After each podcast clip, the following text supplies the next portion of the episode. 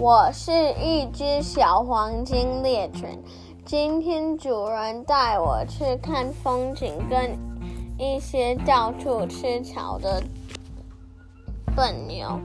我们才站在那里五分钟，突然刮起一阵风，树枝开始摆动。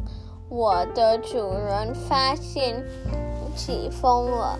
立刻抱起我来，把我放进他的背包里，马上开始快跑离开。我感觉到主人在奔跑，我非常兴奋，又叫又跳。在最后累了。睡着了，我醒来的时候看到两个我认识的小女孩在我旁边，我马上睁大眼睛爬起来舔他们的手。